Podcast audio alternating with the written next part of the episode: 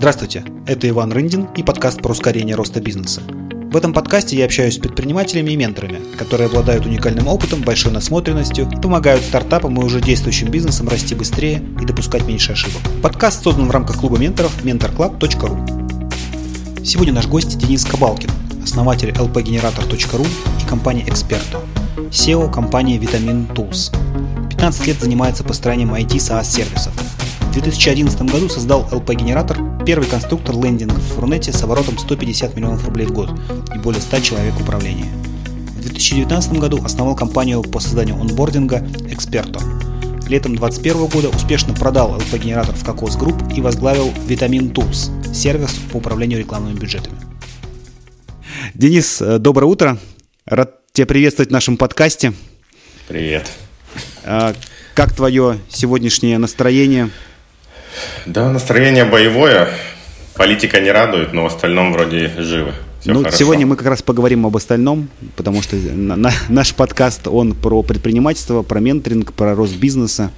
Ну и первый мой классический вопрос – это расскажи, пожалуйста, кто такой Денис Кабалкин? Это очень сложный вопрос, потому что последний год я пытаюсь найти определение, и каждый раз, когда меня спрашивают, у меня получается что-то новое. Очень долго я был предпринимателем, у меня был свой собственный бизнес, я его растил, я его продал, но на этом мы еще, наверное, поговорим потом отдельно. Последний почти год уже я работаю в найме, и все никак не могу определиться, кто я, что я и чем я занимаюсь. Плюс как бы уже больше года я занимаюсь менторингом, это тоже история активно развивается. Поэтому ответ на этот вопрос э, сложный. Ну, я бы, наверное, сказал сейчас так. Я SEO компаний Точка. я SEO. Я человек, э, роль которого это управление компанией. Я это умею хорошо, это у меня хорошо получается. Неважно, она своя или это чужая, но это то, что я умею делать и те знания, которые я передаю дальше. Вот я бы так сказал. Угу. А, а расскажи, пожалуйста, тогда про свой э, вот путь, да, который привел тебя, во-первых, к предпринимательству, наверное, прежде всего первый этап. Как, как это произошло? Да, э, я вот сегодня утром как раз вспоминал как все происходило. 20 лет я посчитал. Как раз э, это был конец школы, первый курс. Мне сейчас 37, ну да, 17 лет, 20 лет назад. Жуть как много времени. А, мы с братом начали потихоньку делать свой бизнес. Он всегда был драйвером. Он уехал тогда в Израиль уже, я остался в России, и он там генерировал какие-то идеи. Сначала мы пробовали делать какие-то мобильные приложения то мы какие-то копировали сайты. В общем, первая успешная более-менее история, это был сайт э, по кэшбэку, как неудивительно. А, нет, вру. До кэшбэка у нас был э, посредник по покупке на eBay. В России 20 лет назад э, нельзя было напрямую купить на eBay, точнее можно было, но нужно было очень прошаренным чуваком. И, собственно, что, мы были тем... Что купить? Покупать просто на аукционе, на eBay в Америке. А, на eBay, просто... все, все. Да, да. Ну, я на американский манер говорю eBay, да. Но, можно говорить по-русски eBay, да. А, Купить было фактически невозможно, и поэтому мы выступали как люди-посредники, так как брат жил в Израиле, у него был уже PayPal на тот момент, и мы, собственно, это оплачивали. Бизнес был не супер прибыльный, но уже позволял ходить и всем рассказывать, что мы типа крутые бизнесмены. Забавно, как люди переводили деньги, мы работали по предоплате куда-то какими-то способами, там, э, я даже сейчас не вспомню какие, то есть относили наличные в будку, чтобы перевести эти деньги в Израиль, там, э, куда-то каким-то ребятам, эти ребята покупали и присылали, то есть мы заходили со своего счета, покупали, соответственно, товары, отправляли в Россию. Ну, было весело, но особо мы там ничего не зарабатывали, но учились, так сказать. Вот, следующая более интересная история была история с кэшбэками. Собственно, это продолжение посредничества работы с eBay. Мы получили партнерскую программу и начали, то есть мы привлекали, начали уже люди сами покупать. Мы через нас проходили через нашу партнерскую ссылку, покупали товары, мы там делали возвраты какие-то им, ну, в общем, зарабатывали неплохо. Бизнес очень быстро рос, мы вышли, чтобы не соврать, за 3 или за 4 месяца на 60 тысяч долларов в месяц. После этого к нам пришел eBay, взял нас на исследование, расследование, ну и закрыл. Потом мы почитали, что они частенько так делали, потому что когда типа есть большой партнер, который к ним приводит и отдает кэшбэки, в общем, они там начинают мутить воду и закрывают. При том, что у них в полисе эта история была разрешена официально. Ну, как минимум, они позволили нам вытащить деньги, и мы вложили в следующий проект. Я к тому моменту уже жил в Израиле.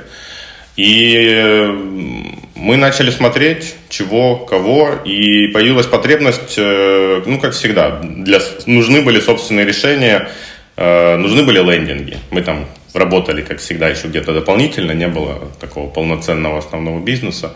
Нужно было делать лендинги, в России не было ни одного решения на тот момент, были американские. Ну, посидели и подумали, а чего бы не скопировать одного из там, больших американских платформ. То есть ты из Израиля Unbounce. делал для России? Получается. Да, мы всегда работали на рынок России, я не знаю, почему так получилось, ну вот как-то так, да. И мы начали делать LP-генератор, э, и этот бизнес, который у нас получился, вот эти все э, факапы, да, с прошлыми историями позволили сделать хорошие выводы на том, что, ну, я до сих пор так считаю, что продукт должен быть собственный, а жить на процентах как бы другого продукта это всегда опасно, потому что тот, кто тебе это дает, э, грубо говоря, ведущий продукт может тебе это отрезать в любой момент. Ну, поэтому вот я сторонник развития собственных продуктов.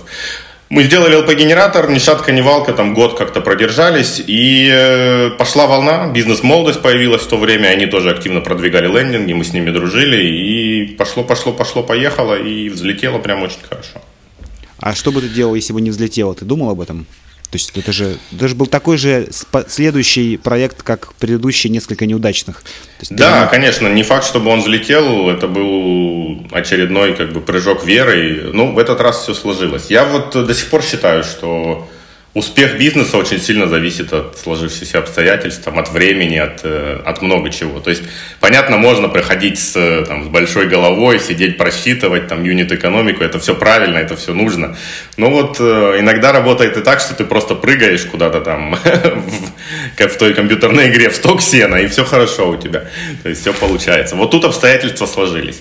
Что бы я делал? Да, ну, не знаю, наверное, бы искали еще какие-то решения, смотрели бы, что делать дальше, развивались. Потому что когда ты уже попробовал эту работу на себя, свою собственную историю, ну, это нравится, в этом прикольно жить. Это дает некую свободу и такую и внутреннее эго, да, увеличивается от того, что ты, ну, я типа предприниматель. Неважно, что там особо ничего не получается, но я же предприниматель. Ну, предприниматель это стиль жизни, это, это некое мироощущение. Это даже не, не про деньги. Да, это mindset, конечно, абсолютно. Причем даже не важно, вот я сейчас э, дойду до того, что когда я сейчас ушел в найм, я понимаю, что это глобально, это не меняется. То есть э, ты все равно остаешься предпринимателем, даже если ты работаешь там на кого-то в глобальном смысле. Угу.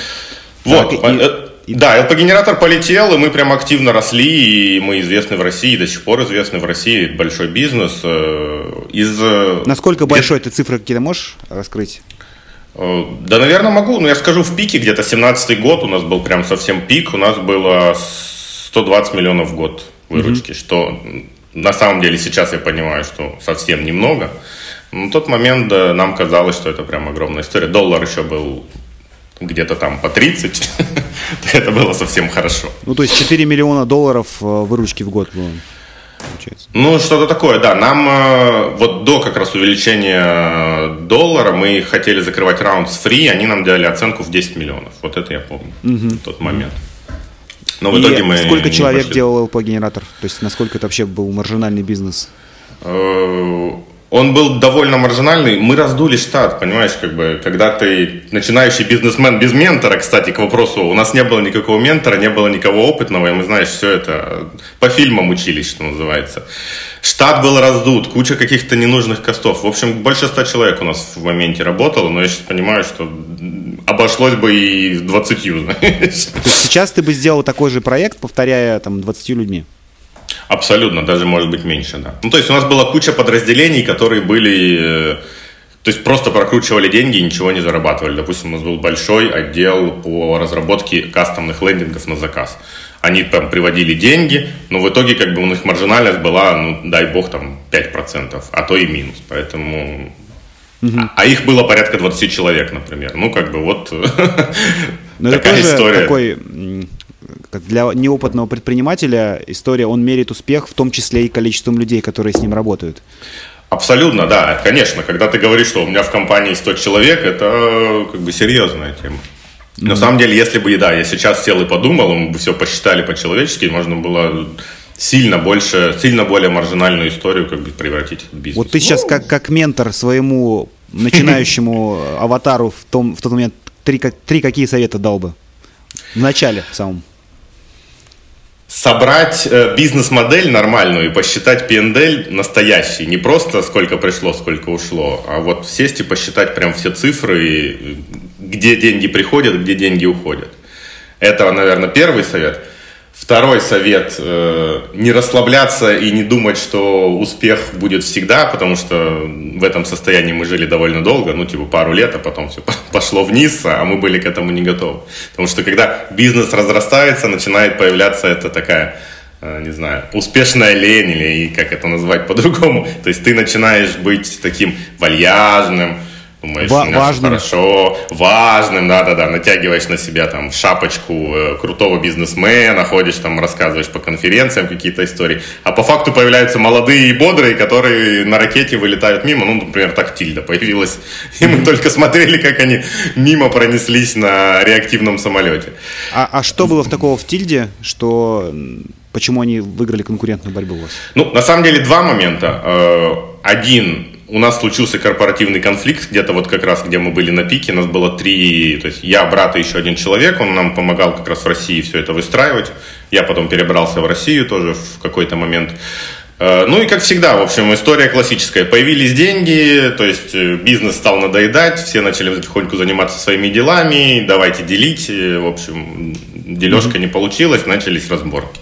Разборки длились два года, и в итоге этих разборок мы как бы очень сильно потеряли рынок. И как раз в тот момент появилась Тильда, мы просто вместо того, чтобы сконцентрироваться и усиливаться, мы там, занимались внутренними делами и пропустили э, как бы, большого растущего конкурента. Это один большой фактор, а второй, э, ребята просто сделали нужный продукт рынку, то есть они тоже сделали конструктор лендингов, но сфокусировались на красоте и на простоте. И это то, что было нужно, и это то, что нужно сейчас в том числе. Угу. А есть еще какие-то советы, которые ты бы дал себе? PNL? PNL, да, не зазнаваться и смотреть, и думать о будущем э, уже прямо сейчас, угу. и, э, и найти ментора. Отлично.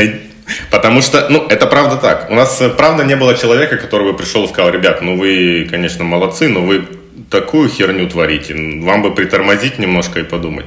Ну, знаешь, глупости из разряда, а давайте купим домен за миллион рублей, этот домен потом провели, фу, прости, провисит, там, не знаю, год, и мы его просто как бы сольем куда-то там дальше. То есть он будет совсем не нужен. Ну, в общем, совсем какие-то не очень умные мысли. То есть, когда появляются деньги, начинают глупые решения приходить, в том числе, особенно когда это первый раз, у тебя большой такой рост, да, ты думаешь, ну, что там, туда миллион, сюда, давайте проведем конференцию. У нас была конференция с Free, которая не отбилась вообще никак. То есть, мы там, конференция по лидогенерации, по-моему, что-то такое там. Привезли, э, забыл, как его зовут, человек, который написал э, «Расскажите маме» книгу, вот эту, наверное, да, ты ее знаешь. Знаю, да, да, да, да, да, не помню, как его зовут, в общем, привезли его, короче, большая конференция, там чуть ли не на два дня. В общем, все повеселились, все классно, там минус много миллионов по факту, результатов никаких, но типа хотели э, пойти по пути AMA CRM, не вышло. Ну, в общем, всякие такие глупости, знаешь, которые можно было избежать, если бы был человек рядом, который мог бы сказать, что, ребят, сосредоточьтесь на другом, ищите точки роста, вы сейчас на пике, но это не значит, что будете на пике там спустя три года. Так, собственно, и вышло. Но есть же естественный цикл, да, то есть есть там долина смерти, ты ее преодолеваешь, потом у тебя есть это бурный рост, да. потом стагнация, затем увядание. А, вопрос да. такой, возможно был ли бы вариант, когда вы на пике, условно, продали бы компанию не стали, не стали дожидаться? То есть для тебя это как для предпринимателя приемлемый вариант? Он насколько хорош? Или надо было максимально долго держаться, вот там, не знаю, 120 миллионов в год вы держите, ну и хорошо, хороший дивидендный бизнес, можно жить где хочешь, да. делать что хочешь. Опять же, о какой позиции мы говорим? Если мы говорим про меня сейчас, я бы продал на пике и снял максимальные сливки, потому что, с одной стороны, есть э, уставание от бизнеса, то есть, когда ты там 10 лет занимаешься, тебе в какой-то момент хочется чего-то нового, это нормальная история. То есть, тут можно продать старое, если ты растешь, то вообще хорошо. А тем человеком, когда я был тогда, то есть почему мы не взяли ни одной инвестиции. У нас было много всяких э, историй, в том числе с Кокосом. Мы начинали общаться с ними еще в самый первый год. В итоге я туда продал эту компанию спустя 10 лет. Э, с Ингейтом у нас были переговоры. У нас были переговоры с Free, уже даже не просто переговоры, конкретный офер на инвестиции лежал. Они готовы были нас вот по оценке 10 миллионов выкупать, э, выкупать долю. А зачем мы вам всего... нужны были инвестиции, если так было все хорошо? Ну, хороший вопрос. Мы не нашли ответа на него, поэтому и не взяли эти инвестиции. Но сейчас я понимаю, что это опять же было бы правильным решением, потому что в том числе free было бы э, как фонд, собственно, как ментор бы и выступил. Навели бы порядок в отчетности, привели бы... У нас же как, типа, были деньги на счету настроя, там тащили, там давайте себе машину купим, да, надо кому-то вытащить больше, кому-то меньше. Ну, то есть фактически неподконтрольные деньги, и, естественно, как бы был огромный страх. Я уверен, что у любого, наверное, молодого предпринимателя, особенно если он там э, один и прозрач... Ну, отчетность непрозрачная, естественно, есть страх, что кто-то придет, начнет разбираться и урежет твои конкретные доходы. Это был мой страх там, моего брата. И, собственно, мы один из пунктов, почему мы отказались, что когда начали разговаривать, речь была, ну, со стороны фри, что да, мы типа приведем ваши зарплаты к рыночным, как бы, к рыночным зарплатам. Мы такие, погодите, погодите, мы там не готовы. Ну, то есть, и это как бы страх молодого бизнесмена, потому что на самом деле, если подумать, то есть твоя компания, то есть приходит фонд, твоя оценка, у тебя есть уже оценка на рынке, то есть зафиксированная для всего мира, как минимум, да, то есть даже при продаже она у тебя уже есть.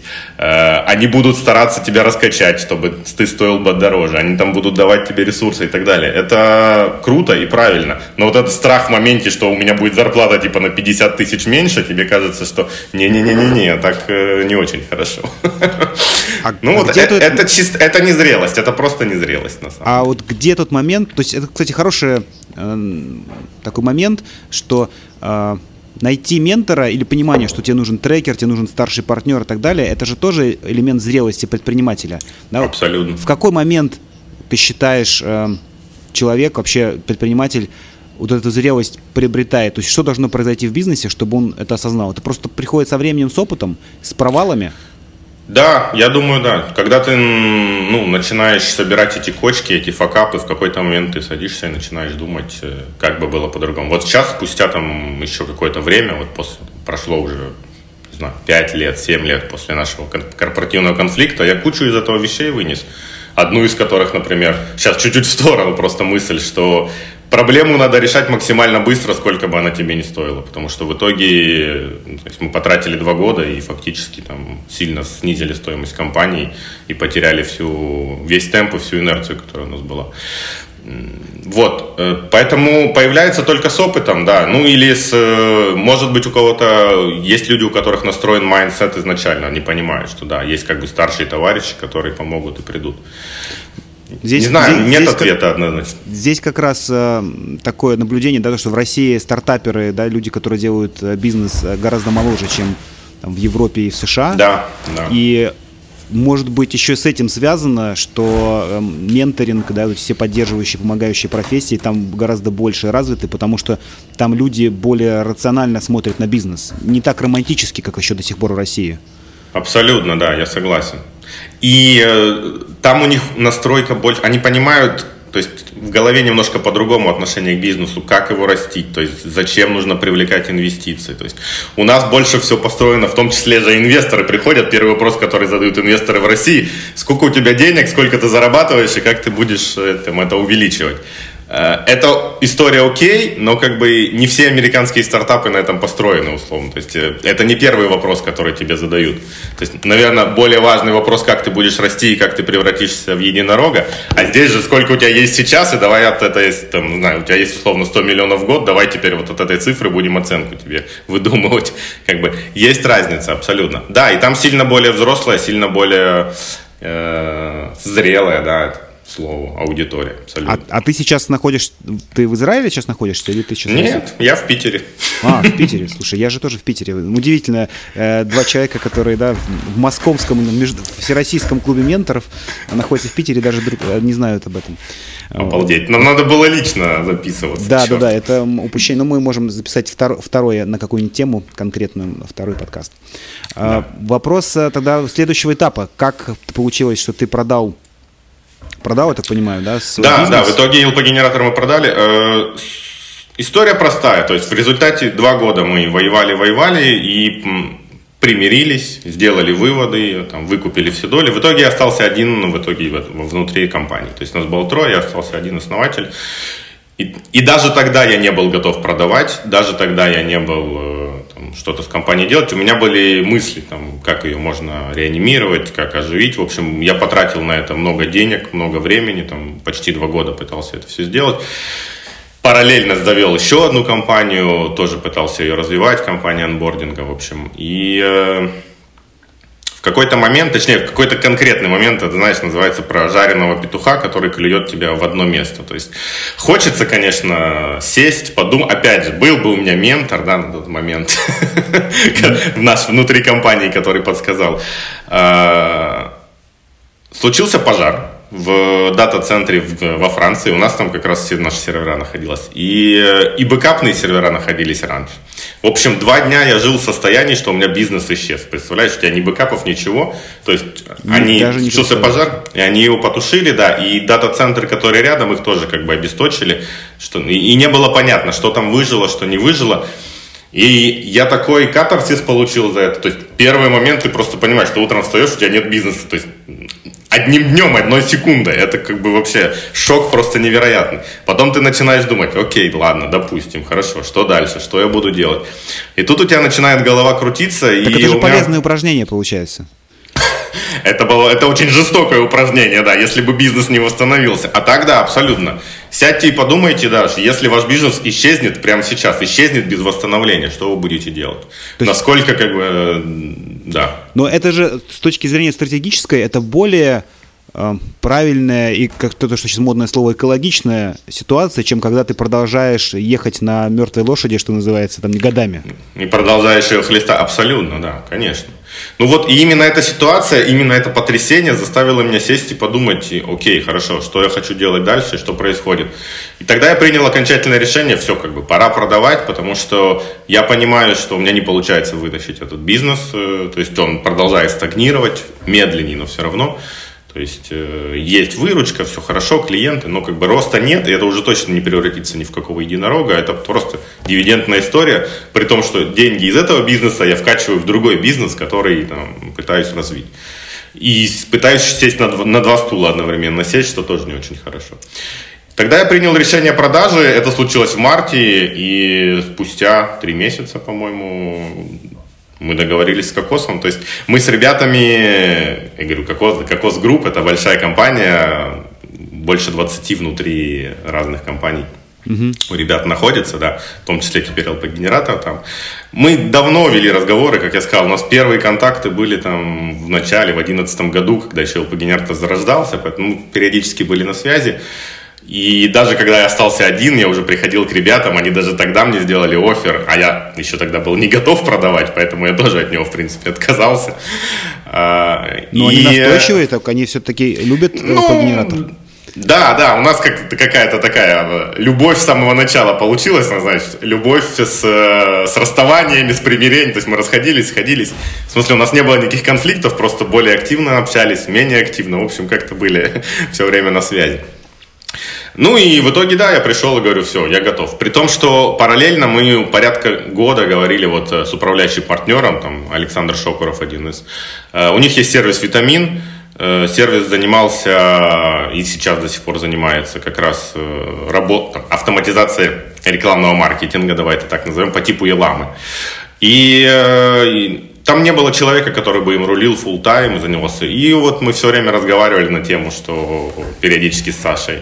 Он мне говорит, давай, то есть нам нужен человек. Я говорю, хорошо, я готов, у меня есть там условно 30% времени. Я готов. Он говорит, нет, мне, мне нужен full тайм, мне нужен человек на все время. Я говорю, ну, сейчас нет. Велись, велись эти разговоры, в итоге я пришел, говорю, все, я готов продавать LP-генератор. Он говорит, хорошо, мы покупаем LP-генератор, но с условием, что ты теперь заходишь и э, управляешь и витамином, и LP-генератором совместно. Ну, в общем, на то мы порешили. Так я оказался в найме, причем, как я сказал, в марте был пожар, 1 июня, чтобы не соврать, я вышел э, уже на новую работу фактически. И сейчас вот э, я внутри Кокос Групп, то есть, э, ну, фактически у меня свой бизнес внутри и условный инвестор в виде управляющих партнеров, э, с которыми я общаюсь и развиваю эту историю. Так, а свой бизнес, у тебя есть доля в этом витамине? У меня есть опцион, опцион. давай так назовем.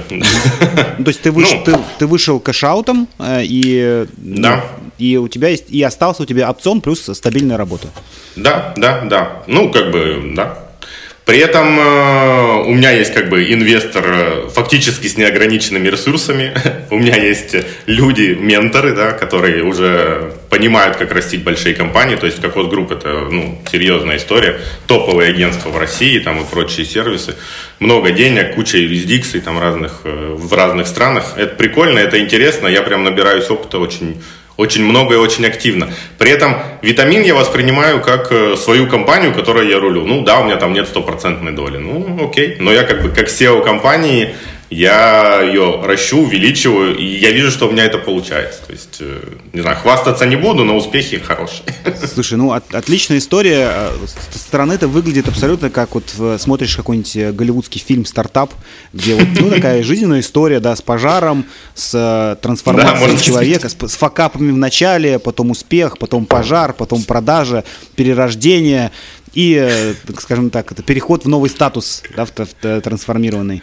Вот так это. и есть, да, да. Причем интересно наблюдать э, за людьми, что кто долго работает в найме, топ-менеджеров, в том числе у нас внутри клуба менторов, многие думают о том, что ой, мне надоело, хочется свой бизнес. А у меня обратная история. Я долго был в своем бизнесе всю жизнь, теперь попал в найм и такой, о, прикольно, тут можно работать э, немножко по-другому, это интересно. Но у тебя есть, э, я так понимаю, какие-то накопления от продажи бизнеса, да? То есть Конечно. Это, это, это немножко другая ситуация, чем когда ты просто работаешь в найме и э, думаешь о следующей зарплате каждый раз.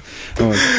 Конечно, да. Ну и плюс, э, ты же понимаешь, когда у тебя в условном резюме стоит большая галочка exit э, компании, то есть это открывает тебе двери очень сильно. Я это вижу, это чувствую. Но у тебя Но... твое э, предпринимательское эго сейчас, э, оно как бы чешется или, или, или нормально все?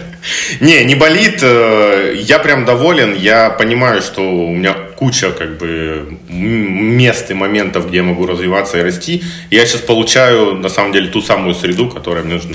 У меня куча амбиций. Я вижу, как можно увеличивать эту компанию, как ее растить, и это получается. Я смотрю, и это прям круто.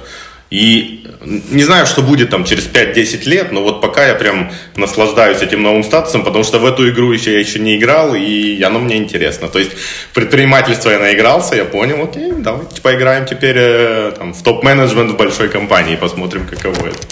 Прикольно. А вот ты сказал, что у тебя сейчас есть менторы внутри, правильно я понимаю? То есть внутри. Ну, я так называю, да, это не обозначено статус прям ментор-ментор, но внутри Кокос Групп есть как бы много компаний сильно там и по обороту, и по клиентам больше, чем у меня когда-либо были, и я могу с ними разговаривать там в любой момент времени. Угу. Допустим, есть э, большое агентство Профитатор, работает с огромными клиентами, и я частенько общаюсь с его SEO-компанией, мы там в хороших отношениях, и я прям набираюсь этого опыта, значит, наполняю. Тот же вот Александр Шокуров, у него в МНД и какой-то просто невероятный э, опыт, и я в этом кручусь, сам притаскиваю какие-то компании, там мы ведем переговоры, и я на это смотрю и как бы набираюсь опыта, как именно, как ведутся переговоры, да, по поглощению, по инвестициям, это интересно, ты это смотришь прям вживую, и плюс кокоса, что они, знаешь, компания большая, там почти тысячу человек, но при этом они сохраняют какой-то дух такой молодости и бодрости до сих пор. То есть она не супер бюрократизирована, поэтому ты можешь прийти там условно в соседнюю компанию и посмотреть, как там идут дела, поговорить и поучиться. Ну, это я называю менторы внутри, да. Угу. А, вот, вот интересный вопрос. У тебя было почти 100 человек э, в твоей компании. Наверняка ведь там были ну, очень ценные, важные люди. Что с ними произошло? Вот, э, они... Да, даже, даже 120. А, на самом деле, часть из них остались. А, допустим, руководитель техподдержки, с которым много-много времени, я его забрал с собой, но еще часть людей. То есть... Компания, знаешь, еще очень грустная история, когда у тебя было 120, а в какой-то момент остается 10, да, и там в течение, там, не знаю, 5 лет или там 3 лет оно уменьшается, и ты увольняешь, увольняешь людей, увольняешь, это, это печально. Но да, часть людей осталась, и часть, часть людей я забрал с собой, конечно, они как бы никуда не деваются. И ну, то, есть то, то что года, годами наработаем. Да. Был выращен в них, он, естественно, его хочется сохранить, пере, э, там, на своем конечно. жизненном пути оставить, потому что я понимаю, что да. люди, которые возле тебя, это то, что сложнее всего к тебе прилипает, и потом не хочется это все э, Абсолютно, да. Отдавать. К сожалению, не всем нашлось место, но вот э, кого смог, всех, всех подключил, да. Потому mm-hmm. что как бы сейчас в витамине нас условно там 10, может чуть больше, там 12 человек, мы активно наращиваем, там продажи в том числе. Но да, не, не для всех, к сожалению, есть место. Но кого-то, кого смог, всех взял. Хорошо. Лю, а... Люди это самый ценный ресурс, как бы. Это тут вообще не о чем даже спорить, это всегда так. А тв- расскажи про твой э, менторский опыт. Как ты вообще... Ты, ты все время говоришь, что нету э, не было у тебя ментора, вот хорошо было бы, хорошо было бы, и тут ты э, сам трансформировался в ментора. Вот как это произошло и как ты сейчас э, с этим работаешь? Да, это как раз примерно произошло вот в то же время, когда я начал думать, что мне делать, э, если у меня исчезнет бизнес. А, чуть-чуть назад предыстория. В какой-то момент ты начинаешь, э, ну, я во всяком случае почувствовал, что когда общаюсь с сотрудниками, э, со своими, у них, то есть вот как раз подход как ментор начал появляться, я понял, что я могу какие-то знания передать, могу их как-то подтянуть, то есть не работать с ними как там начальник подчиненный, что мне не нравится, а работать с ними на каком-то другом уровне, ну мы говорим про, про топ-менеджмент, да, понятно, что не будешь там с, с тестировщиком Васей э, говорить mm-hmm. о каких-то глубинных вещах, вот, и получается, ну, я увидел вся эту потребность, что мне хочется делиться своим опытом, мне хочется рассказывать. Это началось с сотрудников. Потом как-то начало так происходить, я не знаю, мы начали встречаться с другими ребятами из других бизнесов, э, просто общаться, и я понял, что в разговоре получится, то есть э, говорим просто о бизнесе человека, я вижу, что у меня получается давать какие-то советы, давать какую-то помощь, и самое главное, мне это нравится. То есть, с одной стороны, у меня получается, с другой стороны, мне это нравится. Я такой, я начал думать, ну, интересно, что-то в этом есть. Ну и, как всегда, как только появляется внутренняя потребность, которую ты обозначаешь, я во всяком случае в это верю, мир тебе тут же приносит решение. И вот как раз, да, год назад я вижу, где-то в Фейсбуке пишут, вот Дмитрий Волошин набирает первый курс, там, приходите, тестовая группа. Я такой, класс, ментор, то, что мне надо, пойду попробую. И в результате, пройдя этот курс, у меня появилось э, сразу два, на самом деле. Один, э, с одними ребятами мы работали, вот как раз э, мои знакомые по бизнесу, попросили меня там, ну, фактически это был адвайзинг там на какое-то время, но работал я там как ментор, и мы с ними работали три месяца. С другой стороны, у меня вот буквально по окончанию курса появился прям настоящий менти, и мы с ним работали, тоже уже сейчас закончили, но было интересно. И как бы я вижу, что правда работает. Это, конечно, жутко странно ощущать себя в этом качестве, когда ты приходишь в самом начале, то есть синдром самозванца просто до неба, и ты такой думаешь, боже, что я могу вообще кому-то сказать? Но спустя там час-два разговора ты понимаешь, что э, да, есть как бы эффект от этого. А в чем вот синдром самозванца? Давай об этом немножко поговорим. А, практически все суперэксперты, классные предприниматели в клубе менторов говорят про то, что есть синдром самозванца. Да. А, и вот как он у тебя проявляется? То есть, ну, давай я коротко скажу, да, то есть у меня всегда есть сомнение в том, что я принесу ценность кон- в конкретном случае и в том, что я буду говорить какие-то банальные вещи, которые так всем понятны. Вот да, да, абсолютно. То, то же самое, да. Ты идешь навстречу и думаешь, Боже, ну что я могу ему сказать? Ну это же какие-то глупости, которые все знают, там какие-то банальности, какие-то простые вещи. Но в результате ты разговариваешь, смотришь, что у человека там глаза загораются, или такой, я об этом не подумал, какие-то такие штуки, ты про себя думаешь, такой, выдыхаешь, э, смахиваешь под со ладно, в этот раз меня не распознали. Но на самом деле, да, с опытом это проходит. Понятная история, что когда ты, это знаешь, как с выступлениями там на конференциях, когда ты это начинаешь делать, это тоже жутко страшно, жутко непонятно из формата, боже, да я рассказываю какие-то глупости, кому это надо? Но в какой-то момент ты понимаешь, что то, что для тебя считается глупостями, или то, что ты знаешь там на уровне э, не знаю, подсознания, то для многих людей это может быть э, какими-то откровениями, это нормальная вещь. Вот это помогает. Ну и помогает, да, конечно, смотреть на реакцию людей, которым действительно ты помог, и у них там глаза горят. Но он у тебя каждый, с каждым новым потенциальным менти, каждой новой там, не знаю, диагностической сессией э, постоянно вылезает это, да? То есть ты же не знаешь, чего ожидать. Это Регулярно вылезает, да. Особенно, когда ты с новыми людьми идешь общаться, ты вообще не знаешь, ну, как бы, как, э, не знаешь, чего ждать, да, и насколько э, там люди прокачанный. Конечно, да, это страшно. Но когда ты начинаешь разговаривать, общаться, и тебе говорят, о, прикольно, о, там, мы знаем LP-генератор, там, или еще что-нибудь, там, какие-то вещи, ну, появляется уверенность. Но оно, мне кажется, никогда не исчезнет на 100%, сколько бы опыта и лет не было.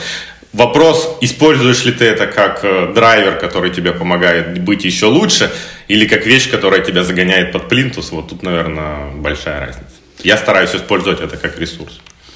А были ли ситуации с твоей менти, когда ты понимаешь, вот этого человека мне нечему научить? То есть мой опыт здесь не подходит? Или да, конечно. То есть мы э, собираемся в клубе по понедельникам, слушаем проекты, периодически с ними там мэтчимся, да, и ходим, общаемся. И далеко не каждому я после этого предлагаю свои услуги, да, потому что понимаю, что э, тут я не могу ничем помочь. То есть, или там в этой области, в этом домене я ничего не понимаю, нет никакого смысла даже туда лезть, конечно. Угу. А как ты как ментор э, развиваешься сам? То есть э, чему ты учишься, что ты делаешь для того, чтобы свою экспертизу поднимать, чтобы вот этот уровень самозванца э, постоянно повышать? По норд повышать, то есть как бы... Да, я понял. Да, все как обычно. Курсы, подкасты, книги, общение с другими людьми. Порекомендуй курсы, подкасты, книги. Нас слушают предприниматели и менторы. Кроме курса Волошина я пока не знаю никаких, поэтому мы там крутимся внутри. Сейчас пошли уже на второй курс и более углубленный. Он действительно полезный и понятный. Э, книги, ну, не знаю, конкретных книг не скажу. Я очень люблю всякую историю про самоорганизацию. Много всего читал. Не знаю, какие-нибудь банальности из разряда Максима Дорофеева прям сильно рекомендую почитать но есть и... Э, я не знаю Максима Дорофеева, честно, я читал нет? много... Джеда... Джедайские техники, нет? А, а все, я, видимо, джедайские да, техники да, да, да. слышал, не, нет ассоциации с человеком, да, конкретно. Да-да-да, ну, я просто за ним там слежу, подписан на его канал, он мне импонирует как, э, как менеджер, мне mm-hmm. эти вещи очень нравятся. Вот, эти штуки рекомендую. Эм, подкасты, э, из подкастов слушаю «Подлодку», не знаю, слышал про такую или нет, ребята там приглашают. Оно немножко с айтишным уклоном, но там есть темы прям интересные как раз про организацию, про всякие штуки. Сейчас, скажу честно, уменьшилось, так как э, много работы, именно входящая всякой информации, но в свое время активно, да, занимался прослушиванием. Короче, сформулирую так еще раз, знаешь, если есть потребность, э, решение придет, так или иначе, может быть через этот подкаст в том числе. Но у тебя есть какой-то эталон или сама планка, куда ты хочешь прийти как ментор? То есть ты понимаешь, что тебе не хватает таких, таких, таких, допустим, знаний, ты хочешь работать с такого рода проектами или такого размера, но тебе для этого не хватает чего-то. То есть вот этот гэп между тобой текущим и тобой, э, тем, который ты должен быть, на твой взгляд, для того, чтобы быть ментором не знаю, крупной компании. Крупной... Да, я понял. Хороший вопрос. Видишь, для меня менторинг сейчас больше хобби. Я осматриваю проекты, которые мне интересны и в которых я смогу сам много чему научиться. Поэтому, наверное, ответ на твой вопрос э, нет, потому что я не смотрю на это как на свою основную деятельность. То есть для меня это дополнительное в плане развития себя и помощи там, другим людям, да, реализации этого фактора. Я все-таки больше, наверное, себя пока идентифицирую как э, предпринимателя или как э, управляющего компанией. Вот, э, поэтому идеального ментора у меня в голове нет, да, скажу честно, не думал об этом пока еще. То есть, может быть, придет какой-то момент времени, когда я сосредоточусь только на менторинге, я понимаю, что я могу этим заниматься там full time и все будет хорошо там и с деньгами, и с компаниями, но сейчас это хобби. Вот. А как хоро, хорош, хороший как бы, момент, куда ты уходишь, да, ушел, вернее, своей мыслью, а может ли вообще быть менторинг full time? Вот тут давай поразмышляем эту тему. Потому что ведь ментор э, это человек, который все-таки имеет свою предпринимательскую какую-то, не знаю, там, канву и предыдущий опыт, который тоже развивает, и его, по идее, передает. Э, если ты так, будешь да. ментором, который, там, не знаю, имеет 10 проектов и занимается только ими, не теряет ли он свою собственную индивидуальность, вот э, то, ради чего приходит к нему? Хороший вопрос. Мне кажется, что все-таки может, потому что как раз э, микс из вот этого опыта, который он получает в других компаниях, он э, и может передавать э, одной и в другой. Я знаешь, как я говорю, что мой менторинг строится больше не на умениях, сколько на опыте факапов, которые я прошел, и, я об этом рассказываю. Это как бы один из пунктов. Ну, в общем, при... я думаю, что мент... Да, sorry. Да, представь просто Дениса не в 38 лет, а в 58, но который уже 20 лет занимается только менторингом. Твои факапы будут 30-летней давности. Согласен, да. Ну, не знаю, 20 лет заниматься только менторингом, наверное, утомит. Я не знаю, я вообще человек, который э, не может там, бесконечно сосредотачиваться. У меня есть какие-то внутренние циклы, там, а не знаю, 10 лет, когда что-то в жизни начинает э, кардинально меняться.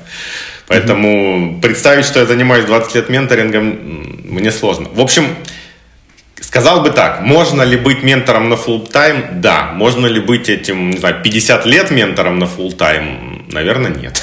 Все-таки нужен практический опыт. Ну, с другой стороны, с каждой компанией ведь складывается по-разному. Где-то ты просто приходишь раз в неделю и разговариваешь, а где-то ты прям залезаешь с руками по локоть э, во всю грязь и начинаешь разбираться. Но что, это уже принципе, как консультант. Равноценно. Да, это... Ну да, но границы же размазаны, ты же понимаешь. С кем-то, с кем-то бывает так, с кем-то это. Поэтому тут однозначно никогда не Еще понимаешь. тема, которая ну, почти каждый подкаст у нас возникает, это вот э, взаимосвязь между разными помогающими подфи- профессиями. То есть есть псих, ну, на одной э, границе там психотерапевты, психологи, потом коучи, потом менторы, да. трекеры, консультанты и так далее. Вот насколько ты чувствуешь, что ты являешься частично каждой из этих профессий, когда ты помогаешь компаниям? Абсолютно, да. То есть определение ментора всегда такое размазанное, и учитывая, сколько действительно всего есть, непонятно. Кому-то надо быть прям очень сильно психологом. Ну, то есть, и я вообще считаю, что психологическая часть менторинга довольно сильная, хотя вот, э, не знаю, тот же Дима Волошин активно от этого открещивается и старается туда не лезть, но вот я по опыту вижу, что частично, точнее не частично, а часто фаундеру компании нужно помочь вот именно повзрослеть, найти ту как раз зрелость, которой у него не хватает. И когда у него, собственно, этот внутренний запрос есть, он начинает искать кого-то, кто может ему помочь. То есть часто я вижу у фаундеров историю из разряда, ну, я плачу себе там какую-то зарплату и не могу себе позволить больше, при том, что у него на счетах лежат миллионы, которые он просто копит. Ну, вот как бы реальный случай, который я знаю. Угу. И, ну, и, а как бы по моей логике и по моему убеждению, что как бы фаундер компании это голова, и если голова себя ограничивает, то и вся компания себя ограничивает. Часто в этом есть как бы точка роста в том числе. Поэтому да, Поэтому я хочу поучиться коучингу, я хочу поучиться трекерству, чтобы это было, ну, не в формате а, как-то нативного да, подхода, потому что часто делаешь какие-то вещи, потому что чувствуешь и по опыту своему.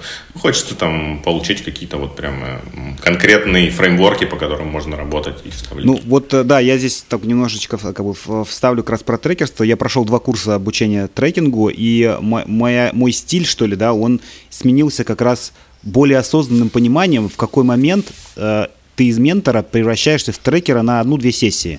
Потому что mm-hmm. тебе нужно быстро добиться какого-то результата и идти дальше уже с точки зрения стратегических каких-то вопросов и так далее. Но иногда не хватает методики, которая позволяет тебе да. быстро, структурно помочь человеку, пнуть его, чтобы он долетел за две недели, условно. И вот здесь трекерство помогает. И получается, что да. ты как человек помогающий предпринимателю, вынужден быть немножечко коучем, это тоже да, следующий путь, да. вынужден быть немножечко трекером, немножко ментором. И в этом, наверное, где-то психологом, где-то жилеткой, да. да. И это, в этом, наверное, есть интерес этой профессии, если у тебя есть склонность твоя, вот твоя личная склонность к такого рода работе, это да. супер интересно. Это каждый раз все новое. Это каждый раз ты чувствуешь, что у тебя есть куда расти. И ты чувствуешь, что ты помогаешь каждую встречу. Вот, в этом смысле да, это, конечно, абсолютно. ситуация. Ну, это одна из моих мотиваций, потому что есть внутренняя потребность э, помогать и делиться как бы накопленными вещами. Поэтому вот я, собственно, и в эту историю ввязался. Э, еще есть история про предпринимательское одиночество, наверное, тоже можем про это поговорить, потому что э, я это испытал на себе, когда я остался один, то есть у нас было три фаундера, в какой-то момент ты остался один, и ты понимаешь, что а поговорить-то тебе и не с кем.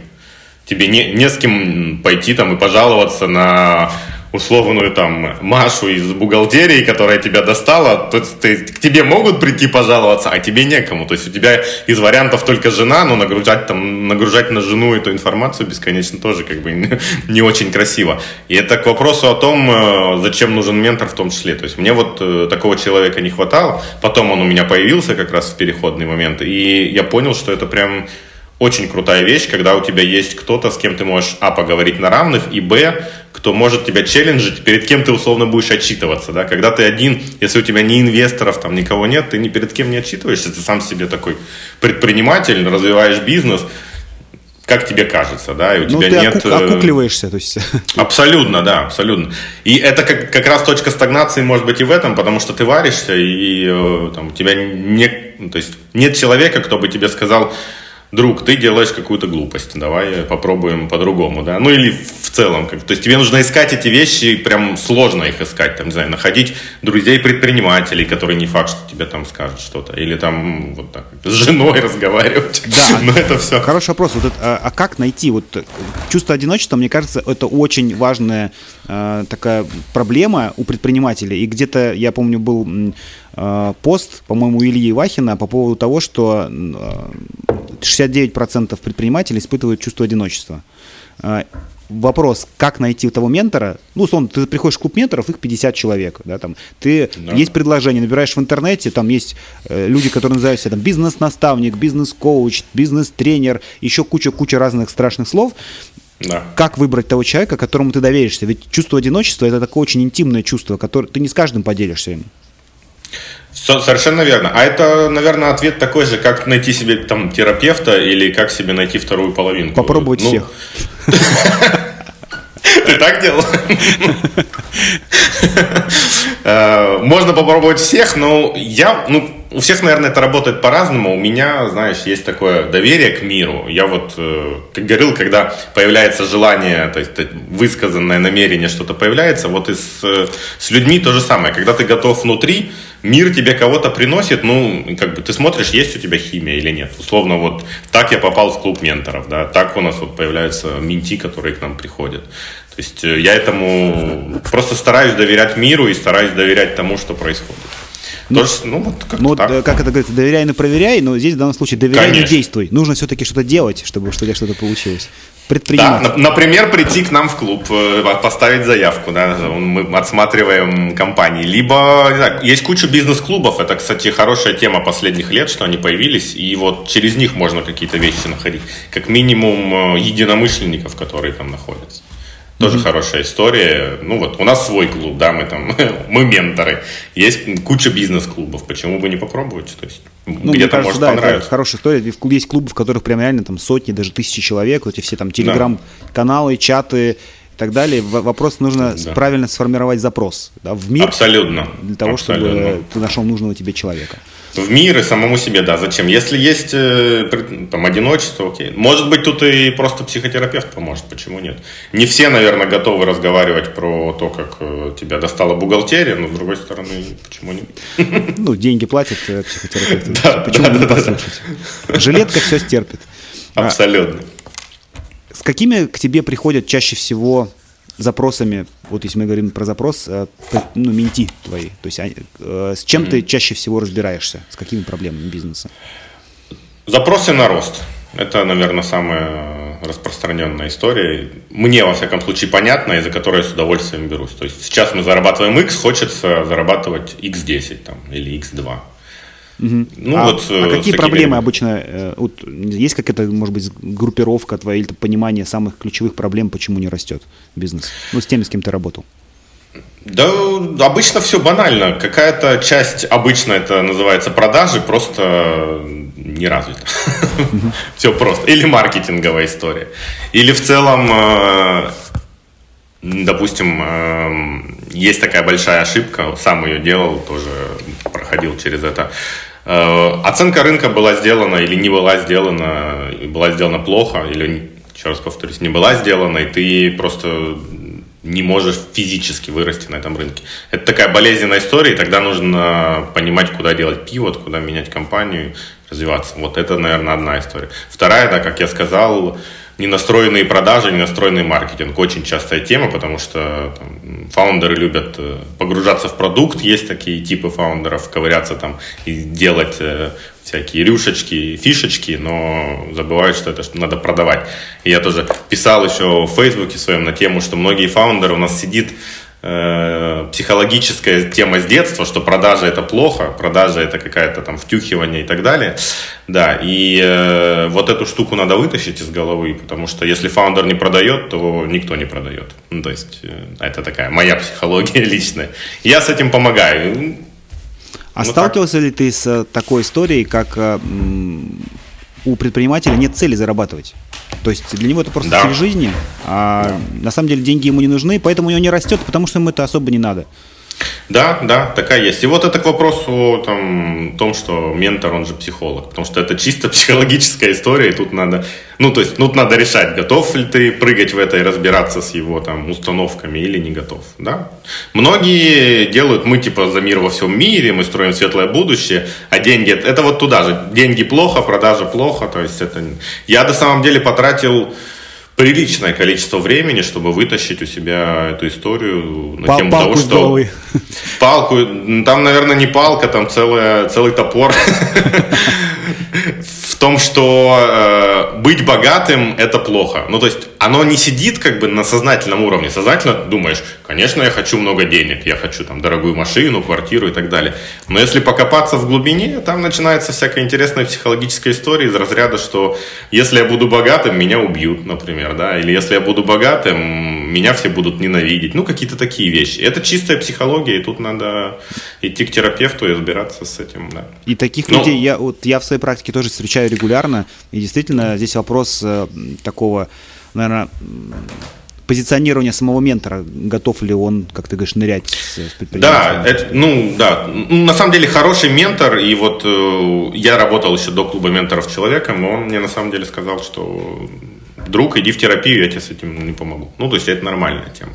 Угу. Это хорошая позиция, и я, в принципе, тоже так делаю, потому что если это вижу.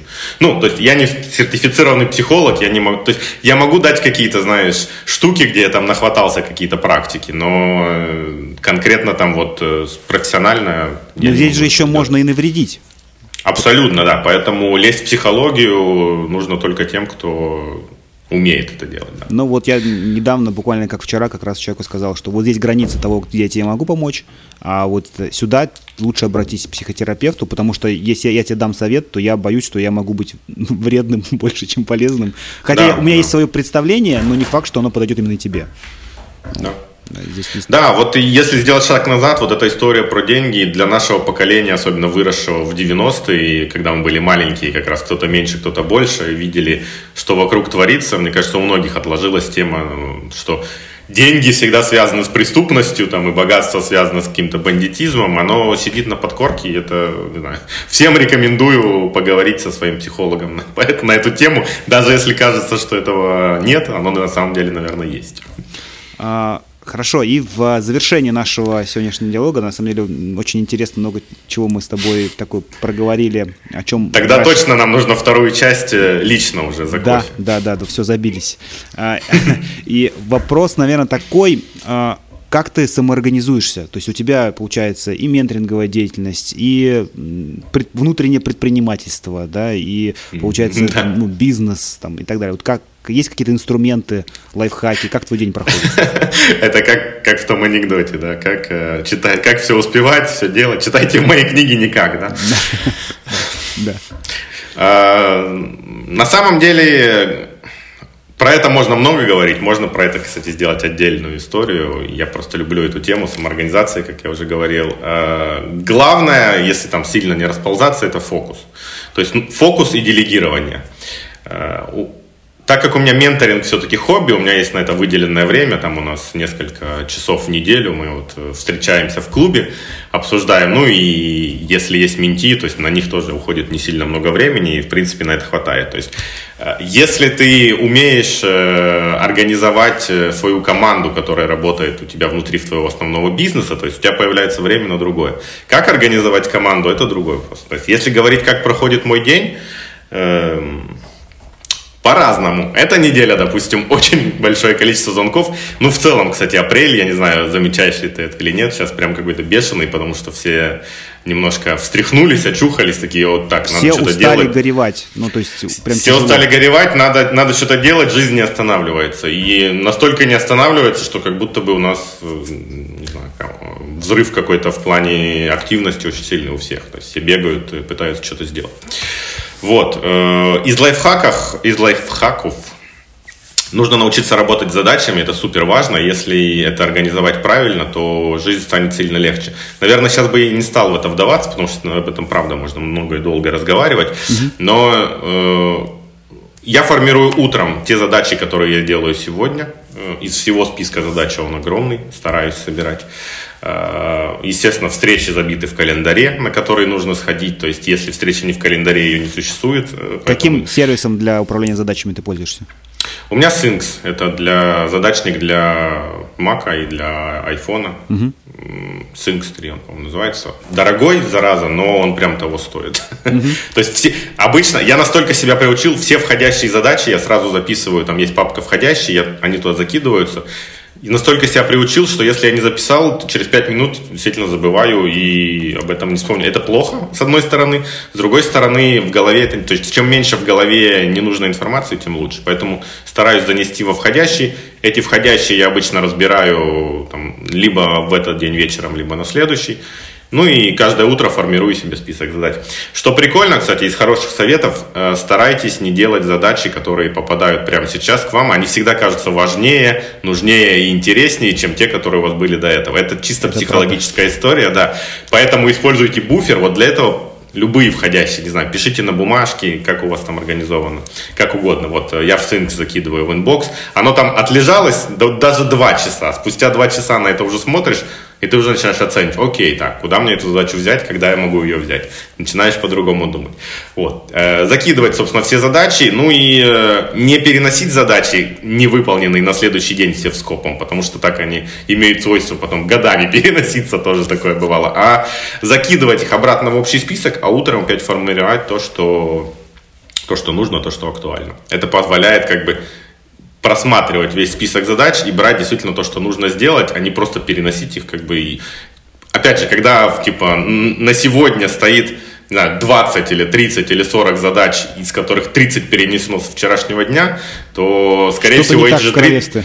Да, эти же 30 переедут на следующий день и не будут выполнены. Просто лучше сделать условно 10, но чтобы у вас э, там туду-лист был полностью готов, вы почувствуете огромное удовлетворение. Если у вас еще есть там рабочее время, можно накидывать туда еще, например. Это прям сильно более э, заряжающая история, чем когда там огромная куча, которая только увеличивается. Отлично. Сколько задач у тебя каждый день примерно? Ну, порядок. Э, разные, на самом деле от 10 э, до 30, но там может быть задача формата назначить встречу или задача формата спросить, как дела по той задаче. То есть э, я стараюсь, чем они более Дискретны. побиты, дискретны, да, атомарны, тем лучше. То есть Часто, кстати, еще, да, один совет. Я говорю, я могу об этом бесконечно Мы, разговаривать. Я понял уже, да, тему да, нашей да, следующей встречи. Да, да, да. А, если а, часто есть задачи из формата, допустим, сделать презентацию. Это задача, которая очень тяжелая, звучит, и ее будет можно откладывать бесконечно. То есть э, имеет смысл делать какую-нибудь короткую штуку, типа, не знаю, сделать один слайд презентации, а потом ее, то есть, получилось сделать один сидишь и думаешь, смогу я еще один, сделать еще один. То есть сделать один слайд презентации намного проще, чем сделать там 40 слайдов да, в голове. Это чисто вот, э, как тот же Дорофеев пишет, об, обмануть свою внутреннюю обезьяну, которая ленивая, которая работать не хочет. Делать задачи, которые выглядят легкими, формулировать их. Потому что когда смотришь на список, и там стоит сделать презентацию, ты сразу такой, о боже, нет. Да, вместо того, чтобы записать себе задачу найти ментора, на эту неделю. Да. Запишите себе задачу вступить в клуб и написать запрос, а что я хочу получить от ментора, например. Да, а еще можно туда время ставить, тоже легче. Допустим, потратить 10, мин, 10 минут поискать ментора. Задача очень легкая, очень выполняется легко. И так ее можно, не знаю, неделю по 10 минут, это уже час будет, поэтому... Отлич, отличный лайфхак. Денис, спасибо да. тебе большое. Я был очень рад э, с тобой познакомиться в таком формате. И я уверен, что мы еще с тобой встретимся на другую тему. Я с удовольствием, да. Спасибо тебе большое, было очень приятно. Надеюсь, э, глупостей немного наговорил. Это опять самозванец включился. Отлично. Это был подкаст про ускорение роста бизнеса, где предприниматели и менторы делятся со слушателями своим жизненным и бизнес-опытом. Подкаст создан в рамках клуба менторов mentorclub.ru. Услышимся в следующих выпусках.